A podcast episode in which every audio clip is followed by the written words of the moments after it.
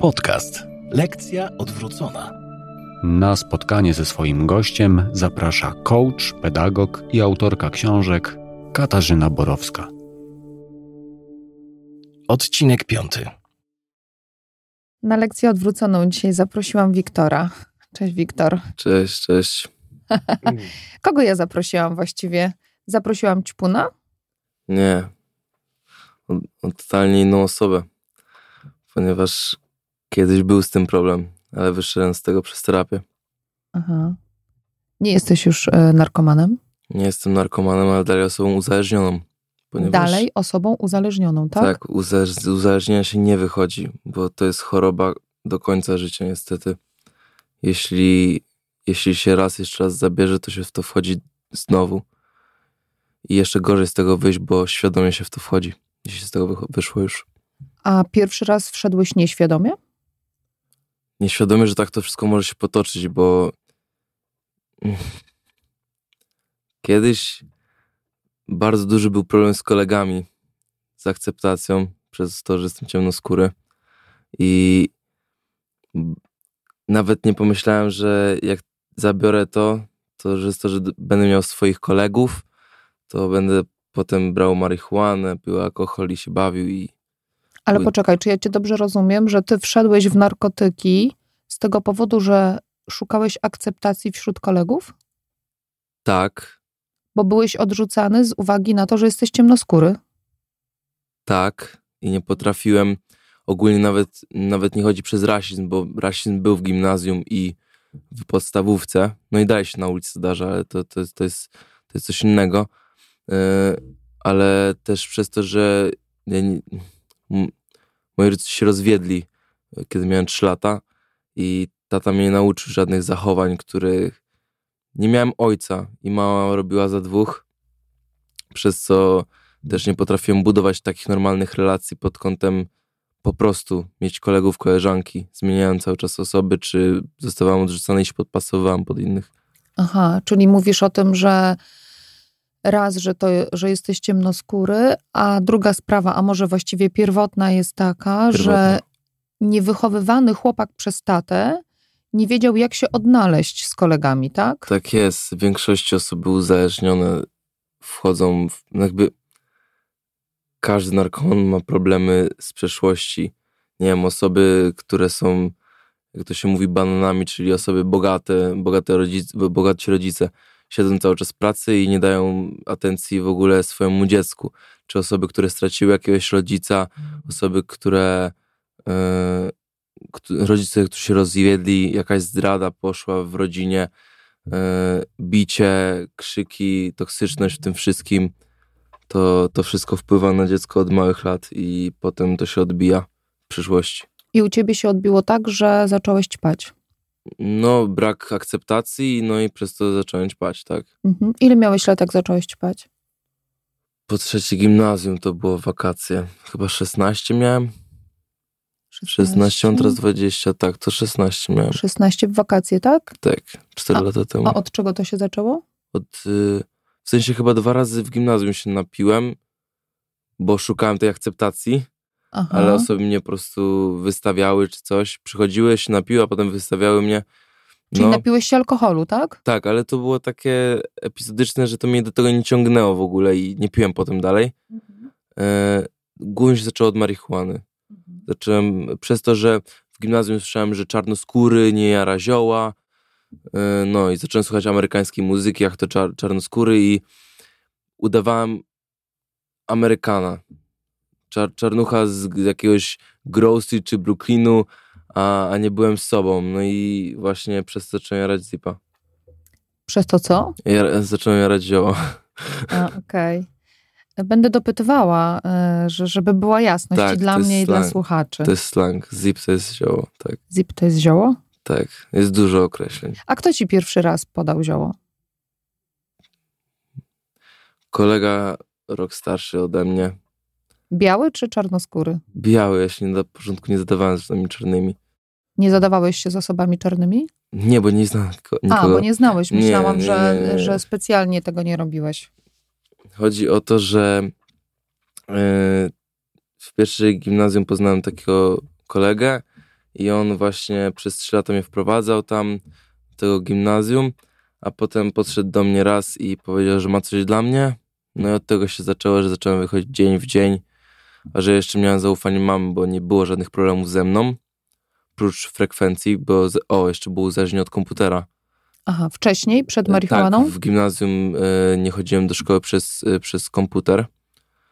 Tak. E, to też właśnie mi dodało tego, że się izolowałem w ogóle. Ale tak. No i właśnie dał mi zioło i się zajarałem. No i tak było. Czyli e, też to, że mama tobie ufała, bo wcześniej z tobą nie było problemów, Tak, tak, tak. e, pomagało ci ćpać i jednocześnie ją okłamywać? Tak, tak, tak, tak. W sensie zacząłem, zacząłem kłamać w ogóle od małego, ale tak czy tak y, pod kątem tego to y, ja przez to, że nie miałem kolegów, to mówiłem, mamo, nie mam kolegów, jakby mogę w końcu z kimś wyjść. Ja mogłem sobie wracać o pierwszej, dwudziestej czwartej, obojętne to było, mama mi ufa, a w końcu jak zauważyła, że przez trzy miesiące tak wracam, no to już powoli się martwiła i mówiła 24, 23. No, no i tak.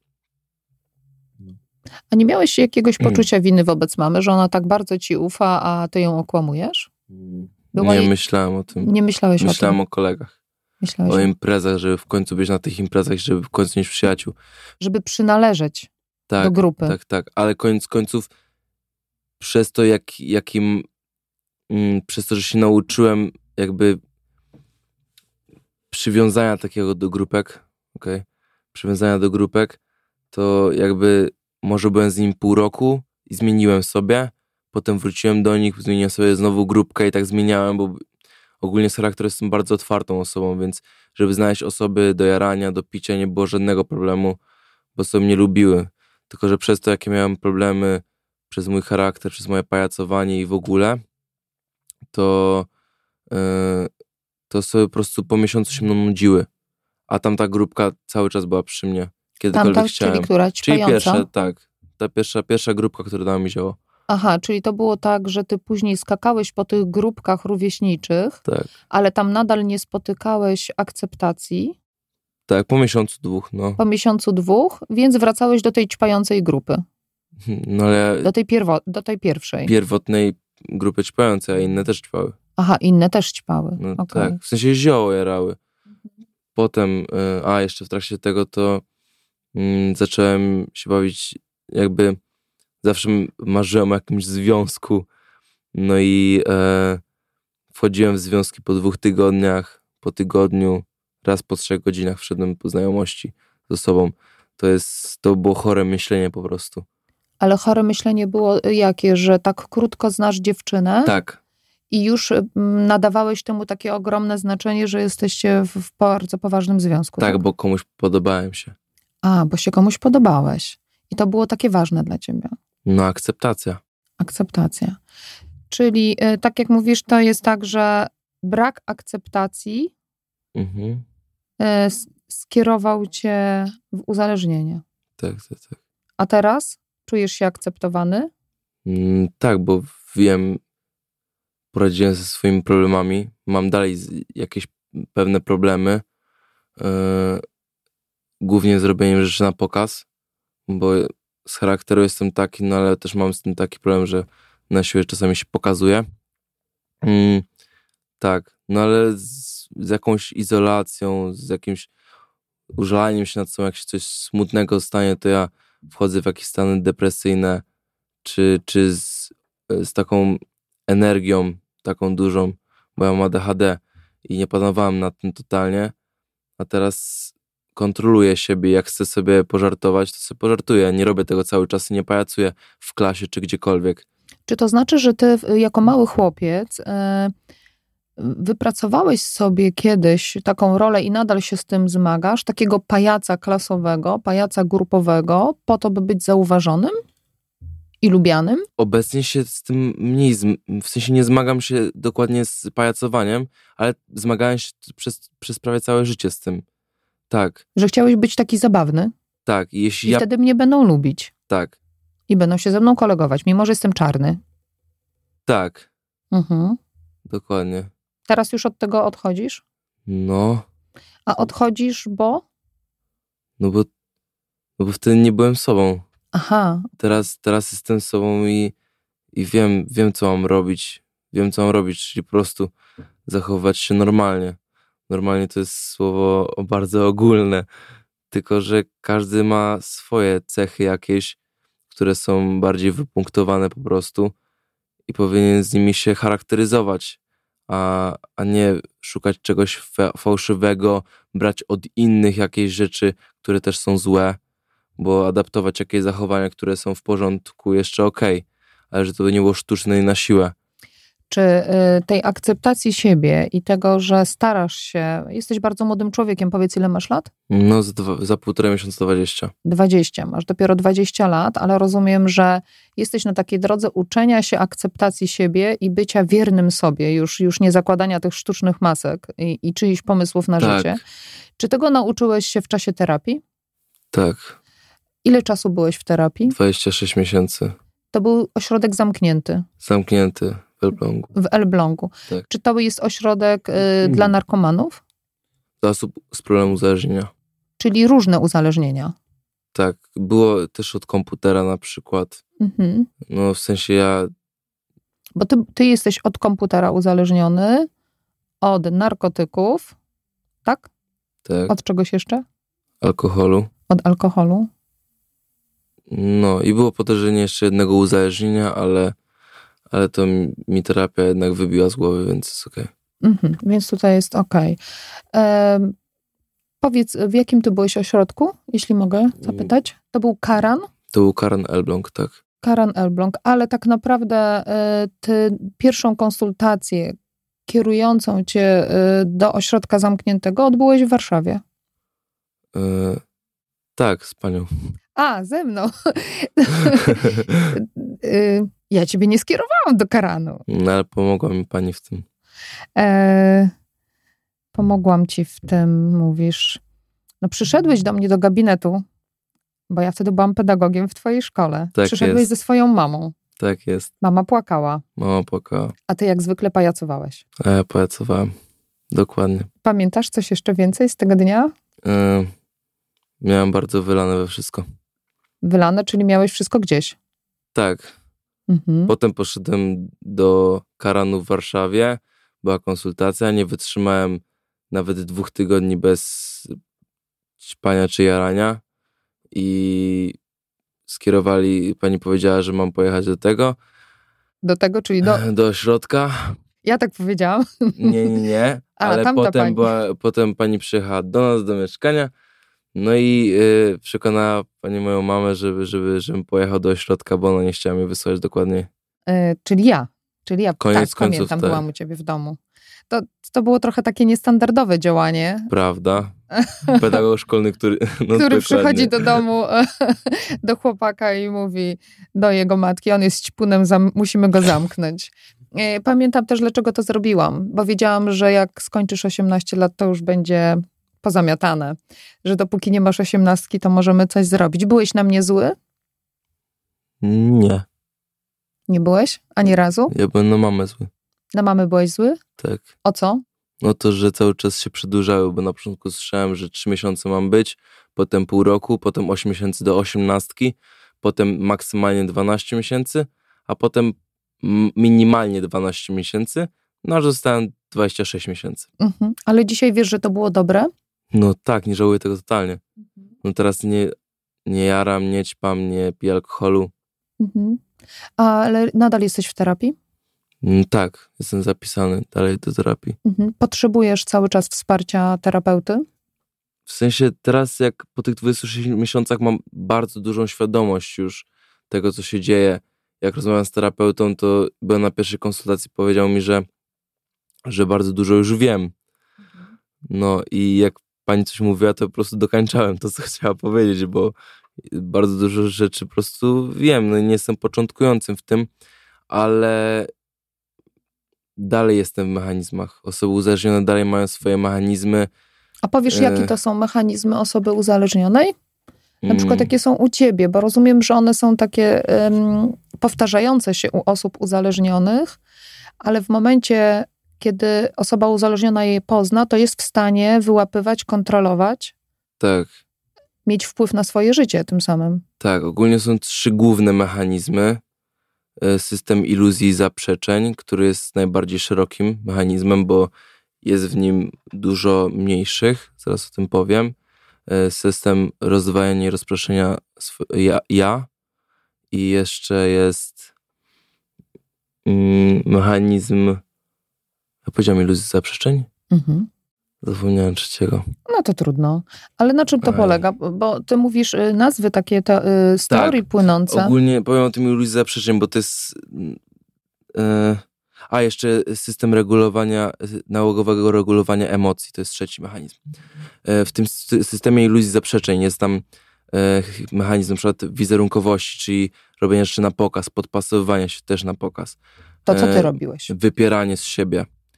Na czyli- przykład? E, czyli na przykład. e, Co robiłeś konkretnie? Opowiedz. Nie jestem pijany. A, okej. nie, jakby e, Byłeś pijany, mama ale- mówi, mama mówi e, Wiktor, ty jesteś ćpunem. Wiktor, ty, ty pijesz cały czas. Wiktor, staczasz się w dół. Nie, mamo, ja będę raperem. Będzie wszystko okej. Mhm. Jakby ja nic nie widziałem. Koloryzowanie, czyli na imprezie, daję przykład, wymiotujesz, że się bardzo czujesz może bad tripa, a, a wcześniej y, się jakoś tam bawiłeś fajnie przez te pół godziny, zanim, zanim zacząłeś zgonować i, i tylko mówisz o tym. Zapominasz w ogóle to, że przez, przez pięć godzin tylko mówisz o tym dobrym. Okej. Ale mówisz to y, na zewnątrz, na przykład do mamy, czy też y, samemu sobie wmawiałeś, że, że, że było fajnie, że się świetnie no to bawiłeś? jest wypieranie też właśnie, wmawianie sobie i koloryzowanie wspomnień. Aha, koloryzowanie wspomnień, wypieranie, ale na przykład tak jak mówiłeś do mamy, nie mamo, ja nie jestem ćpunem, ja nie jestem pijany, to mamie to wmawiałeś, a sobie też? To jest mechanizm zaprzeczenia prostym faktom. I sobie też to wmawiałeś? Nie, ja wiedziałem, byłem świadomy tego. Aha, Ale są rzeczy, które chyba sobie wmawiałem jakieś, że się nie działy. Jak pojechałem do środka, nie można mieć e, kontaktu z osobami toksycznymi, czyli z osobami, którym się brało cokolwiek. mhm. Miałem dziewczynę, z którą przy, tam przyjechałem i ja tak cały czas kłamałem, że to ja jej dałem pierwsze narkotyki i że to było tylko jeden raz, a było ich wiele razy i ona mi je dała, Mhm. Że ja sam już zacząłem w to wierzyć i już nie potrafiłem zmienić wersji. Aha. Aż w końcu moja mama rozmawiała z nią i mama powiedziała, żebym przestał kłamać. No i od tamtej pory już nie kłamię. Mhm. Do teraz. Do teraz. A mówisz, że w ogóle od, wspomniałeś na początku rozmowy, że od bardzo młodego wieku kłamałeś. Tak. A teraz już nie kłamię 29,5 miesiąca. 29,5 miesiąca nie kłamałeś. Liczę to, ludzie się ze mnie śmieją. Ostatnio miałem sytuację na boisku, gdzie jakiś pan dozorca mi mówi, że ja kłamię. Ja mówię na boisku, gdzie wszyscy są, mówię, ja nie kłamię, proszę pana. Ja nie kłamię od 29 miesięcy. On, oni się z mnie śmieje, nie wierzy mi, ale nie wiem, ja to, ja to lubię liczyć, bo jakby jestem z tego dumny. Wiem, że bardzo duży, pro, większość społeczeństwa ma problem z kłamstwami, Mhm. a ja uważam, że najważniejsza jest szczerość i prawda. Mhm. I tego się trzymasz. Tego się nauczyłem w ośrodku i tego się trzymam. E, powiesz trochę, jak to się w ogóle żyje w takim ośrodku uzależnień, w zamknię... bo ja pamiętam, jak Mhm. ja twoją mamę nakłaniałam, namawiałam na to, żebyśmy poszukały dla ciebie ośrodka, że to jest e, ta, ta droga, żeby tam cię zatrzymano. Ale też pamiętam jej lęk, jej obawy, co będzie z moim ukochanym dzieckiem w zamkniętym ośrodku. Bo faktycznie też było tak, że długo mama nie dowierzała, że ty jesteś narkomanem, a że tylko popalasz marihuanę, tak było. No, Potem już e, skonfrontowała się z prawdą, nie do końca. też nie do końca. bo moja mama myślała, że e, brałem raz mefedron na przykład. Mhm. To jest taka sytuacja, A ty ile A- razy go brałeś? że mnie to policzył. Okay. E, narkotyki twarde brałem bardzo dużo. Przez pół roku miałem taką, takie, takie, miałem, jakby to powiedzieć, miałem taki ciąg pół roku. No może nie w dzień w dzień, ale były ciągi nasze po tydzień. Przez pół roku po prostu miałem tak i moja mama o tym nie wiedziała. Więc pod tym kątem moja mama w to nie dowierzała, dopóki jej tego nie powiedziałem wszystkiego. A kiedy mamie powiedziałeś e, wszystko? No właśnie, zaraz powiem o ośrodku. Mhm. E, tylko najpierw powiem o tym, jak, jak, jak było z tym ośrodkiem, bo mówimy o jakby osoba myśli, ktoś idzie do ośrodka. MOS MOW. Mhm. Oso- większości osoby się niszczy. Znam osoby, które wyszły z ośrodków MOW-ów. Mam kolegę, który Młodzieżowy ośrodku ośrodek wychowawczy. wychowawczy na przykład. I mam kolegę, który z tego wyszedł i ogarnął się. Po mowie. Tak, i mam z nim kontakt i, i nie bierze nic. I nie Mhm. pije też alkoholu. Mhm. Gdzie osoby w większości nie biorą tylko narkotyków i piją sobie alkohol. Mhm.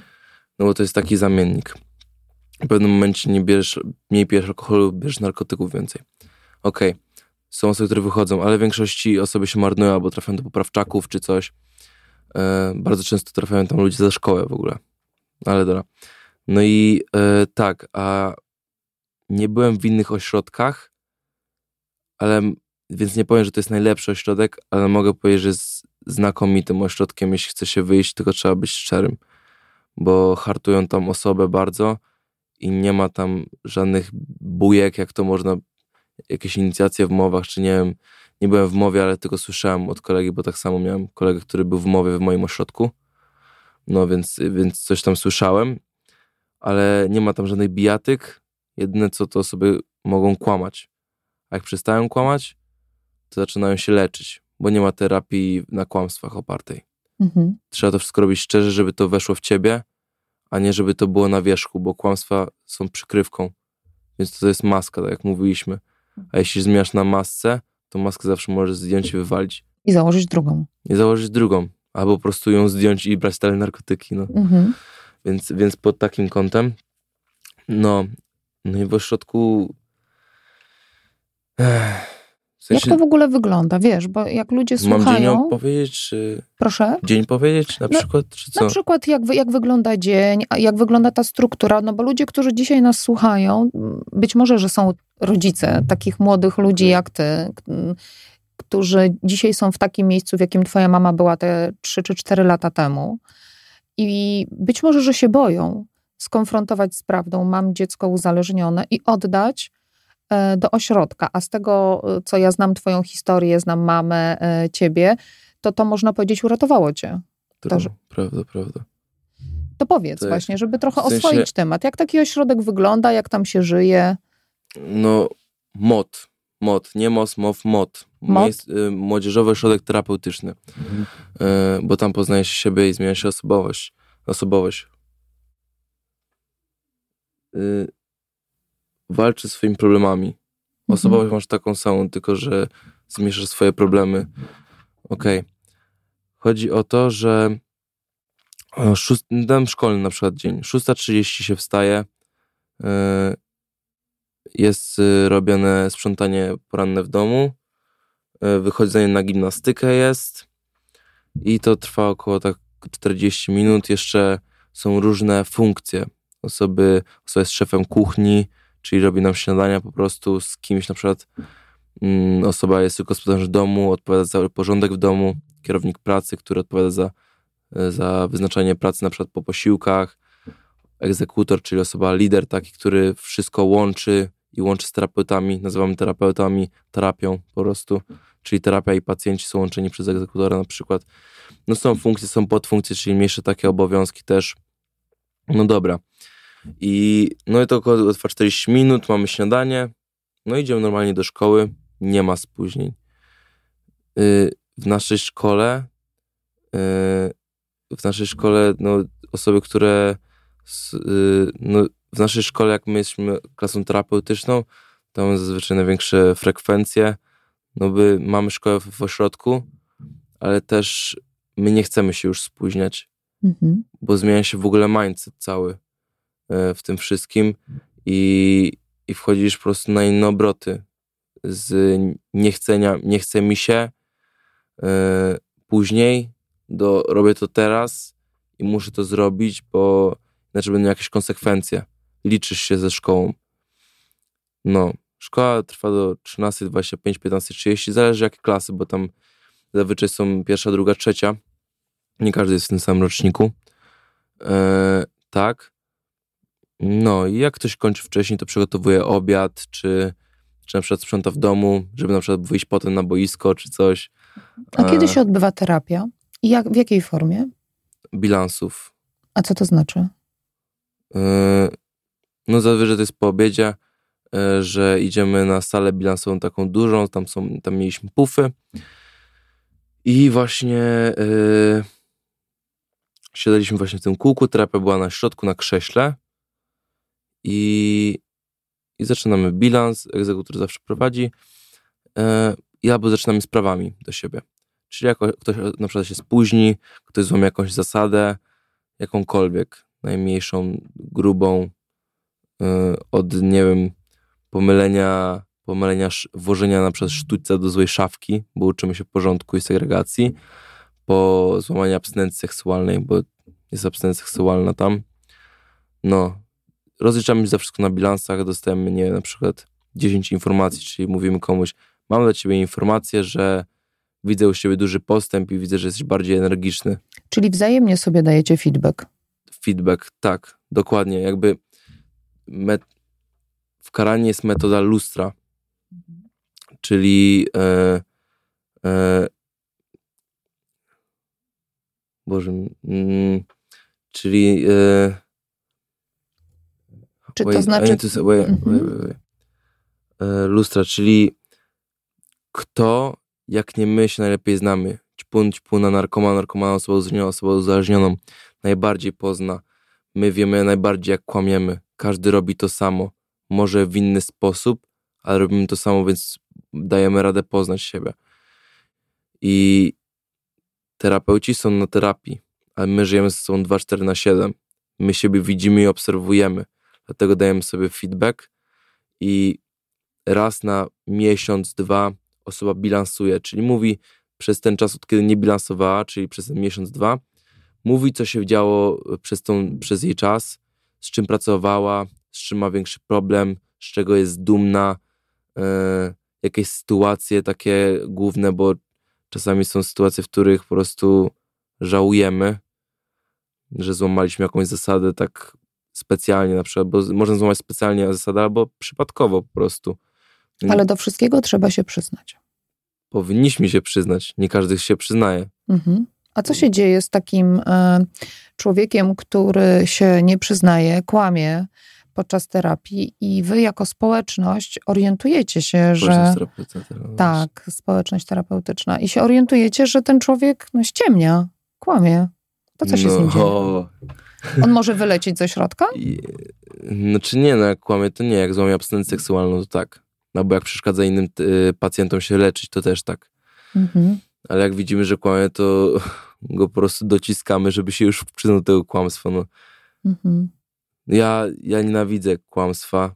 Jak ja widzę, że ktoś kłamie, to, to tracę do tej osoby bardzo patrzenie do tej osoby. I mie, mieliśmy taką osobę właśnie w ośrodku, która się, która po prostu kłamała bardzo długo. Ja to widziałem, nie wierzyłem w żadne słowo i się przyznała ta osoba. I miałem duży do niej respekt właśnie, ucieszyłem się, wspierałem ją bardziej. Bo na początku jak kłamała ta osoba, to wsparcie jest normalne. Ale widzę, że dalej mnie kłamie. I jest większy dystans, niechęć się buduje. No to jest normalne, bo nikt nie chce być oszukiwany. A tym bardziej jak wie o tym. No właśnie. A osoba się przyznaje, no i dostaje wsparcie, no bo robi duży krok w swojej terapii.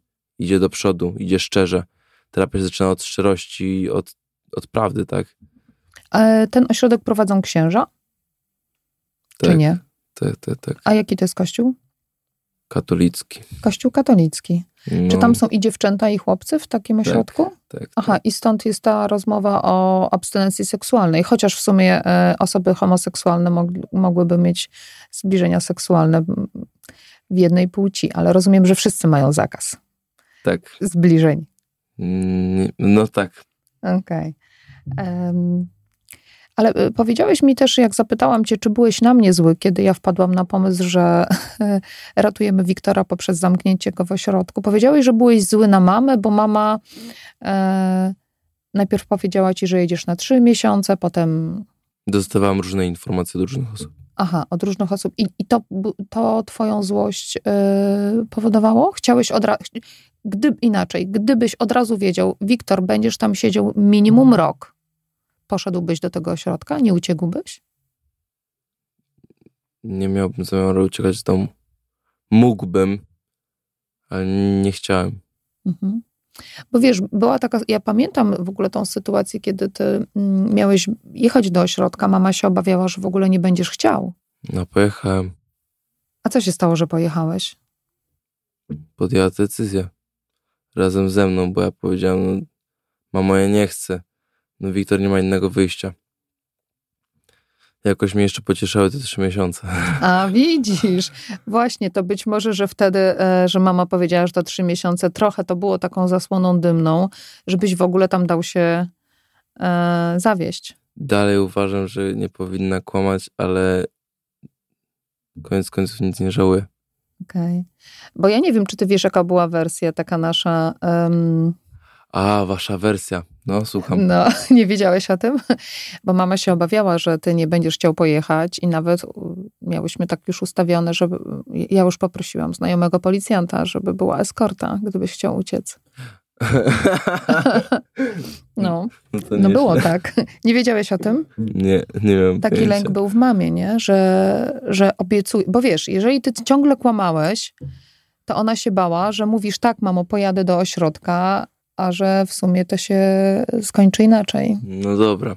E, fakt jest tego taki, że przy osobie uzależnionej mama zazwyczaj, mamy zazwyczaj są współ, współuzależnione od dziecka. Mhm. Przy czym jest wyolbrzymianie. Mama nie, nie wiedziała już, jak może mi pomóc. Poprosiła po pomoc kogoś innego. No i nie wiedziała, jak już ma się zachować. Więc eskorta jakaś, no nie wiem, no. To jest, to jest już wyolbrzymienie sobie w głowie, no. Mhm.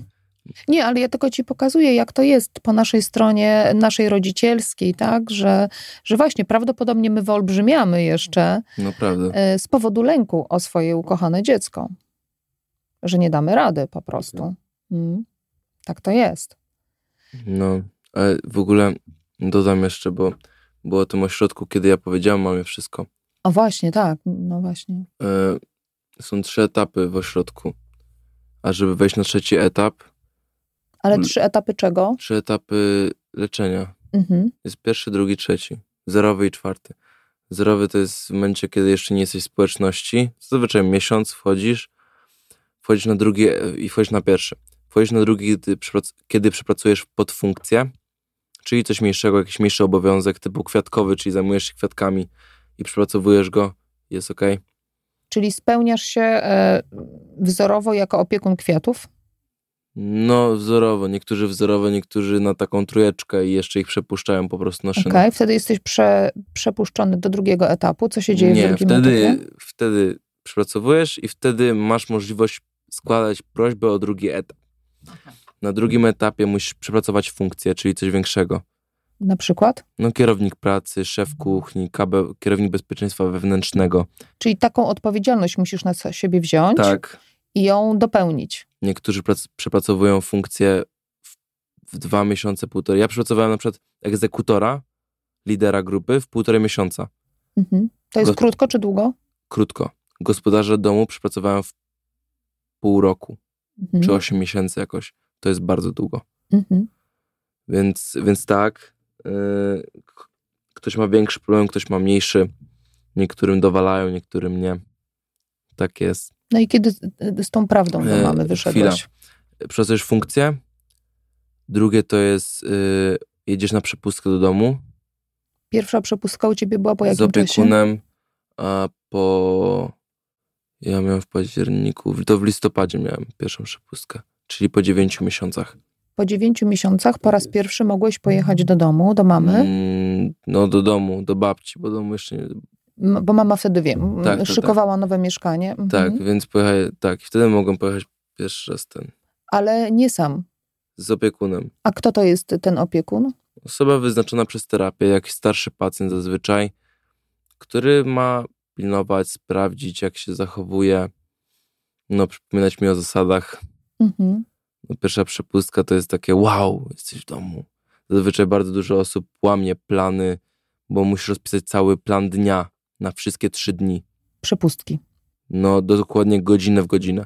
I ten opiekun pomaga ci dotrzymać tego planu. Tak, żeby nie łamać zasad, żeby się dopytać go o coś, bo to jest pierwsza przepustka, na drugą jedzie się już samemu, też na zasadach ośrodka. I to jest drugi, drugi warunek. Trzeci warunek, właśnie drugi etap to jest taki najdłuższy etap ogólnie. Trzeci warunek to jest oczyszczenie przed rodzicami.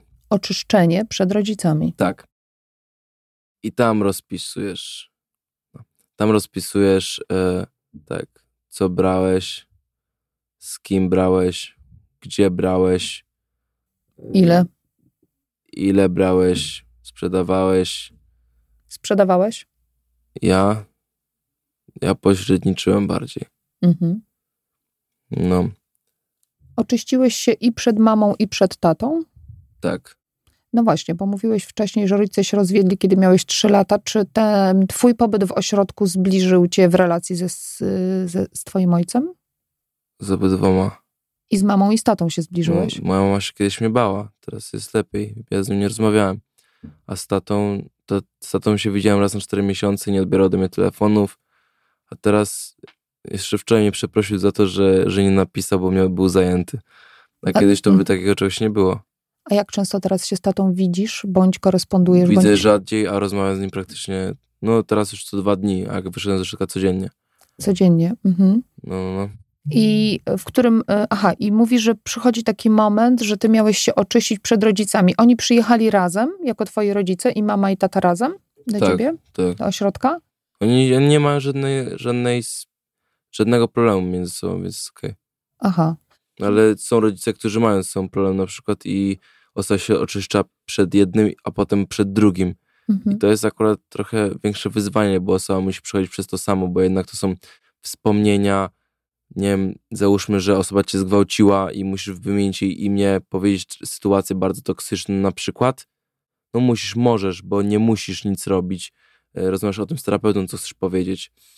No ale załóżmy, mówisz to i musisz powiedzieć to jednej osobie, a potem drugiej, gdzie jeszcze dostaniesz jakieś pytania i to jest, no bardzo duże emocje towarzyszą.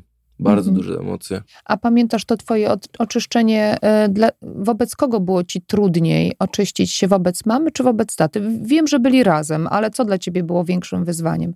Czy nie było? Nie wiem, chyba nie miałem takiego czegoś. No Jakoś tak patrzyłem po prostu na reakcję. No, Ja i, czytam coś, mówię, nie wiem, załóżmy kokaina. Patrzy się, moja mama wielkie oczy, nie wiedziała, tata się śmieje. Tata po prostu miał takie reakcje ze stresu, on się po prostu śmiał i nie mógł w to uwierzyć. aha. A moja mama A załamywała się. Ale co to znaczy, płakała? Nie, nie płakała. Po prostu załamywała głowę, pochylała głowę, a potem y, wstawała i znowu mówiłem dalej. Czekam aż mama po prostu się obudzi, jakby. W sensie, Mhm. nie wiem jak to powiedzieć. Mhm. No. No i tak. Więc nie miałem żadnego problemu przed jakimś z nich, bo jakby chciałem im powiedzieć prawdę, no i jakby zareagowali źle, to było po ich stronie, nie po mojej. A czy w takim oczyszczeniu też jest miejsce na to, by powiedzieć e, do rodziców, za co mamy żal do nich? Za co mamy żal, Do nich? tak, za co przepraszamy. Bo są dwie strony. Mhm. Mówisz, co tobie uważasz, że źle zrobili i co uważasz, że ty źle zrobiłeś. Mhm. A pamiętasz, jak oni reagowali, kiedy słyszeli o swoich błędach rodzicielskich wobec ciebie, oczywiście nazwanych poprzez ciebie? Mój ojciec był świadomy tego, bo wszystko mu cały czas mówiłem. Moja mama nie była świadoma tego, co robiła. Mhm. No, zaburzone w ogóle, zaburzone w ogóle patrzenie. Ja też dowiedziałem się na zjeździe, że, że moja mama się bała, jak na nią, że ja cały czas na nią krzyczałem i mówiłem, żeby się nie, żeby się nie odzywała, bo cały czas ją wnerwiam. Tylko słowem się odzywała.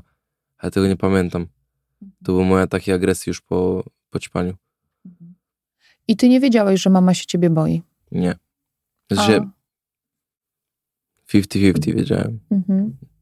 Okej, e, to poczekaj, bo chcę jeszcze e, e, domknąć to. Kiedy tata słyszał od ciebie, za co masz do niego żal, to jak reagował? Kiwał głową i trzymał się za usta. On przez całe oczyszczenie nic praktycznie nie powiedział.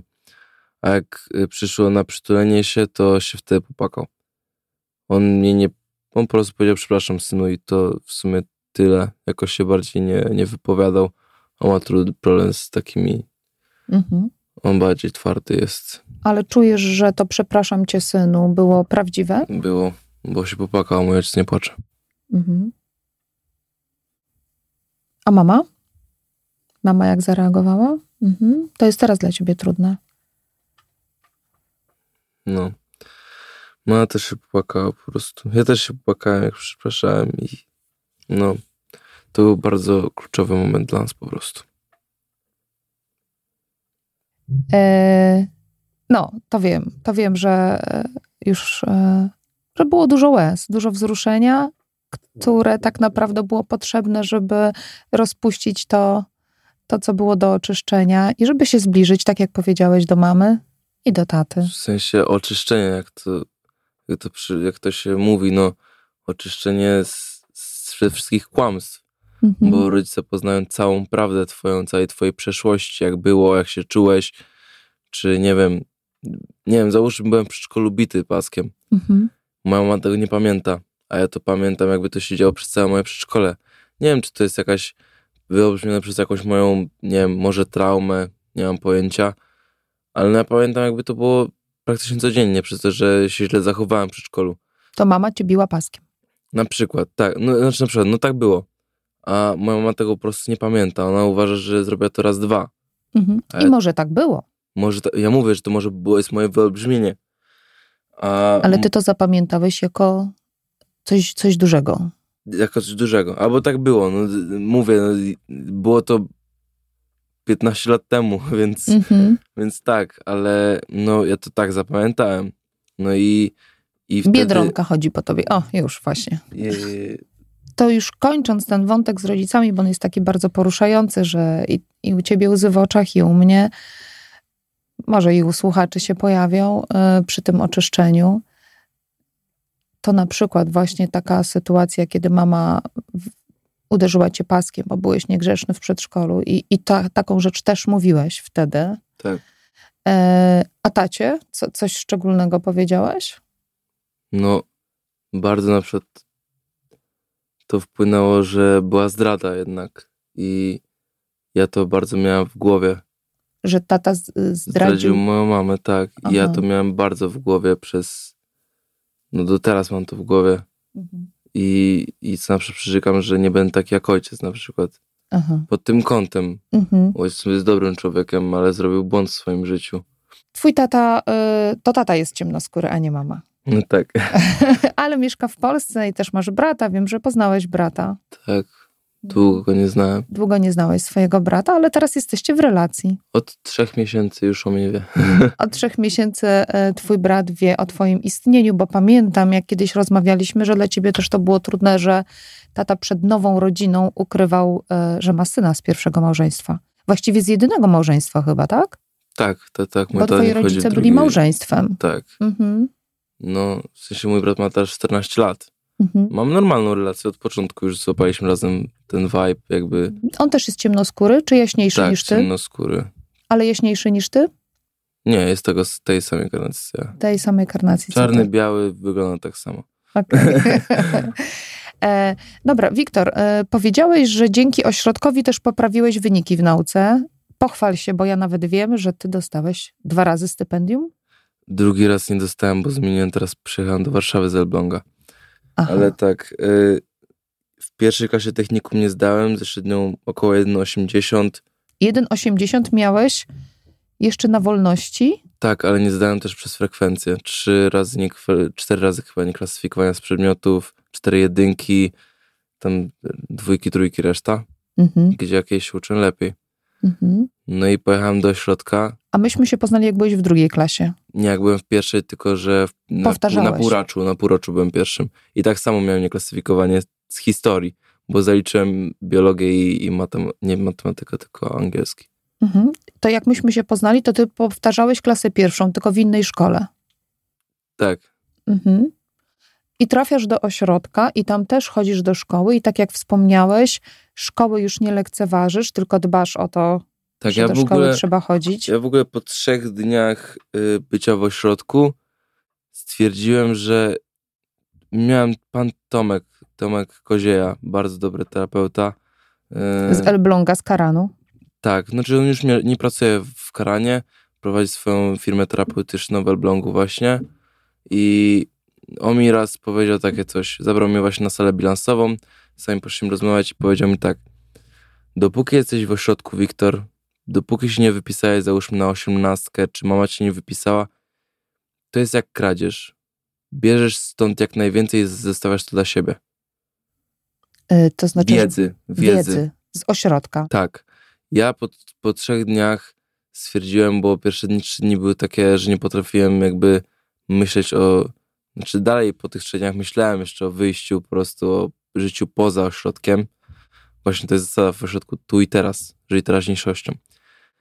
Ale po trzech dniach uznałem, że zacznę się leczyć i zrobię cokolwiek. Jeszcze kłamałem wtedy, ale postanowiłem, że dopóki jestem tutaj, spróbuję coś zmienić sobie, bo jednak wiedziałem, że mam jakieś problemy, ale nie byłem jeszcze świadomy jakie. No i To szybko po trzech dniach taka decyzja. tak, w ogóle ja nie miałem w ogóle żadnych myśli ucieczkowych, gdzie nie poznałem osoby, która nie miała myśli ucieczkowej. Chyba jeden miał, nie miał myśli ucieczkowej, ale no jak poznałem ze stu pacjentów przez całą swoją terapię, to, to no To jest rzadkość, żeby nie chcieli uciec. tak, tak, Mhm. albo żeby się wypisać, żeby nie prosili rodziców, żeby się wypisać, czy coś takiego. Mhm. A ty bardzo szybko stwierdziłeś, chcę zmienić coś w sobie.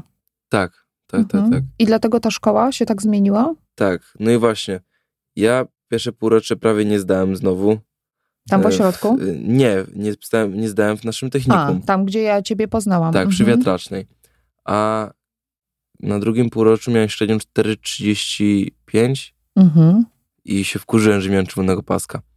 Wkurzyłeś się, że nie ma czerwonego paska? tak. Ale kon- ambicja wystrzeliła. Tak, bo ja wiedziałem, że potrafię się uczyć, ale mama bardzo, mama bardzo mi za, y, za, zaszczepiła mi zły tok uczenia się. Wkuwaj, Wiktor. Mhm. Jeszcze ostatnio usłyszałem od niej, że będę wkuwać, a ja powiedziałem, mamo, już nie idę tą drogą. Nauczyłem się uczyć.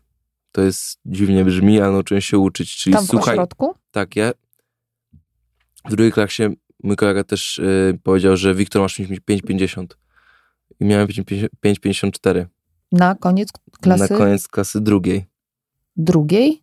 Tak, na koniec klasy drugiej miałem 5,54, byłem stypend... 5,56 chyba. Byłem stypendystą właśnie w warmińsko-mazurskiego. Tam top 80 najlepszych uczniów właśnie tego województwa. Jeszcze raz powiedz, to Top 80 najlepszych uczniów tego województwa. Tak. I, i no. mówiliśmy o tym, że podniosłeś tak wyniki w nauce, że Tak, sto- a i że nauczyłem się uczyć.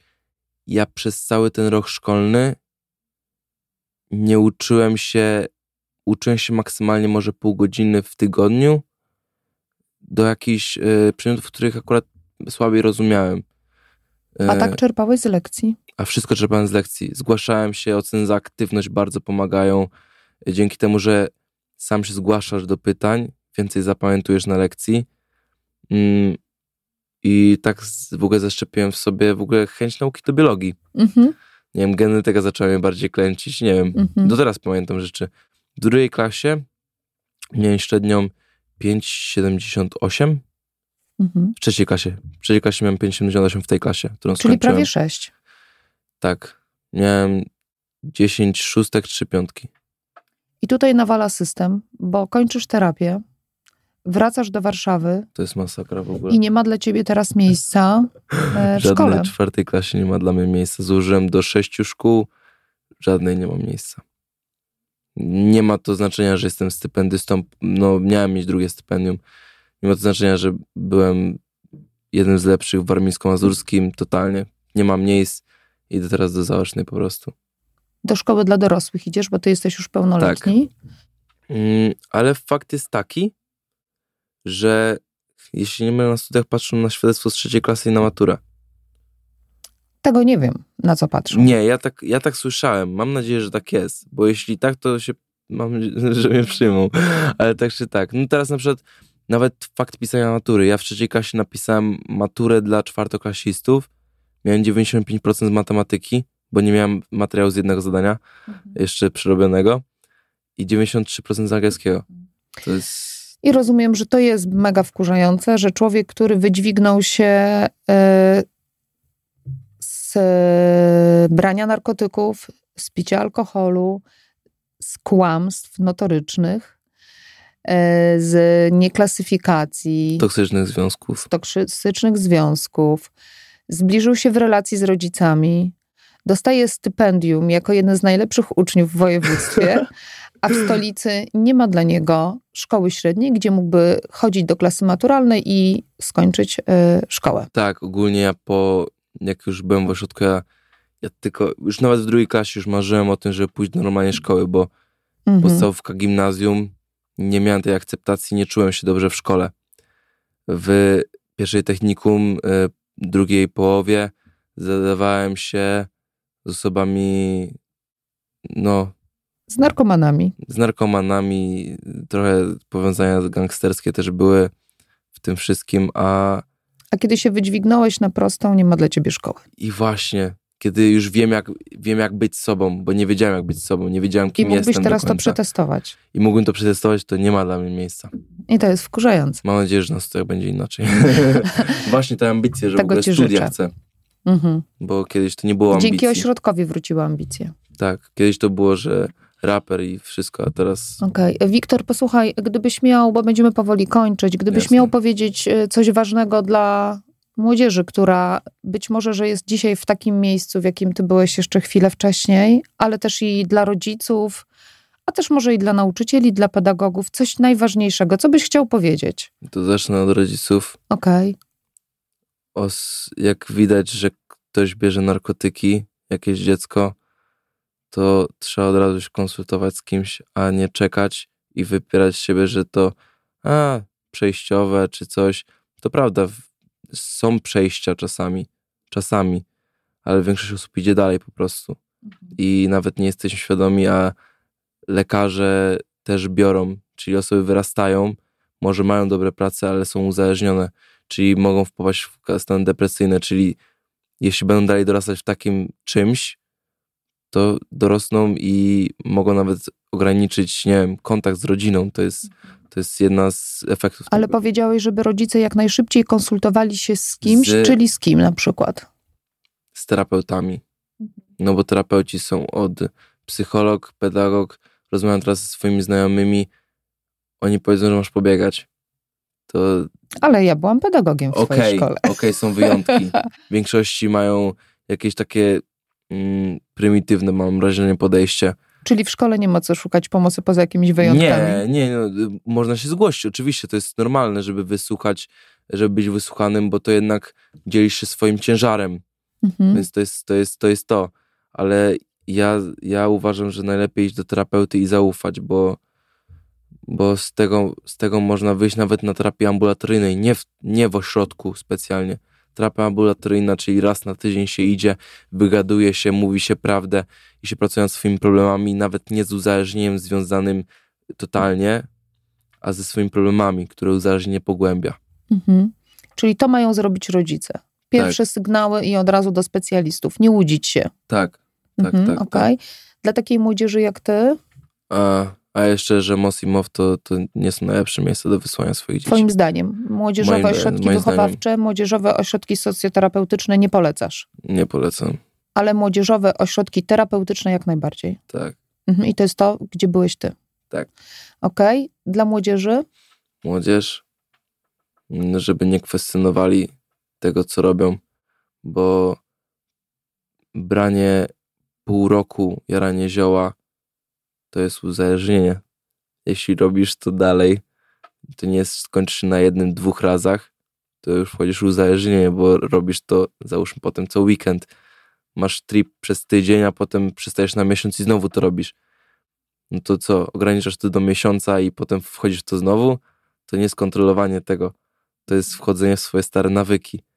Czy, czy tak samo jest z alkoholem? Bardzo większość młodzieży teraz w ogóle społeczność schodzi teraz bardzo nisko i większość osób bierze narkotyki ogólnie i nie wchodzi się dalej, po prostu w głębiej, bo potem się żałuje i trudno po prostu z tego wyjść, więc lepiej samemu się zgłosić.